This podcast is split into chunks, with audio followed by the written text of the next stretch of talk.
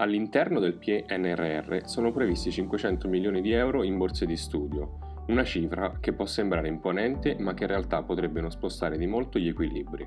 Ne parliamo meglio dopo la sigla di Istruzione Italia, il podcast settimanale che ti presenta fatti, dati e idee sul mondo dell'università e del mercato del lavoro.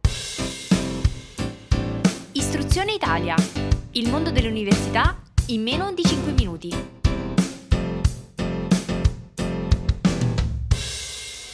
Il diritto allo studio è fondamentale per un sistema universitario sano e ci sono quattro dati che possono aiutarci ad inquadrare meglio il contesto.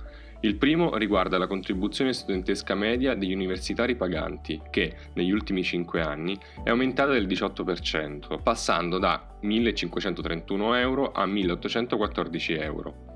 Il secondo dato riguarda le borse di studio. All'aumento dei costi dell'università è corrisposto un lieve aumento delle persone beneficiarie di una borsa di studio. Nello stesso periodo, e vale a dire tra l'anno accademico quindici sedici e il diciannove venti, la quota delle persone beneficiarie di una borsa di studio è passata dal sette virgola nove per cento degli iscritti all'undici virgola nove per cento.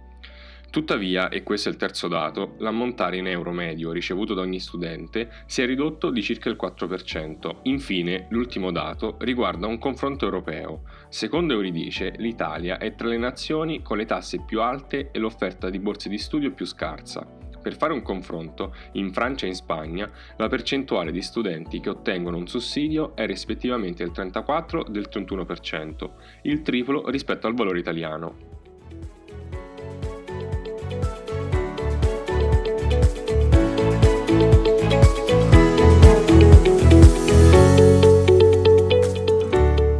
Alla luce di ciò, all'interno del P N R R per il diritto allo studio è previsto un investimento di cinquecento milioni di euro, circa centosessantasei milioni di euro all'anno dal duemilaventidue al duemilaventiquattro. L'obiettivo dichiarato è duplice: aumentare la platea di destinatari delle borse di studio e incrementare l'ammontare medio di ogni singolo aiuto fino a quattromila euro. Ad oggi siamo a circa tremilatrecento euro. Tuttavia, l'ammontare stanziato potrebbe essere irrisorio e potrebbero esserci delle incongruenze in quanto dichiarato.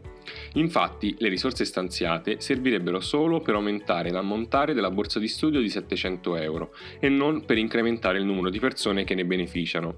Se poi si volesse arrivare ad offrire una borsa di studio ad una quota di circa un terzo degli iscritti, così come avviene in Spagna e in Francia, tenendo fermo il numero degli iscritti e considerando sempre una borsa di studio media di quattromila euro, servirebbe un fondo aggiuntivo di circa uno virgola sette miliardi di euro l'anno, ovvero dieci volte in più di quanto stanziato dal P N R R. La mia domanda a questo punto è: ma siamo sicuri che cinquecento milioni di euro in borse di studio previsti dal P N R R siano abbastanza?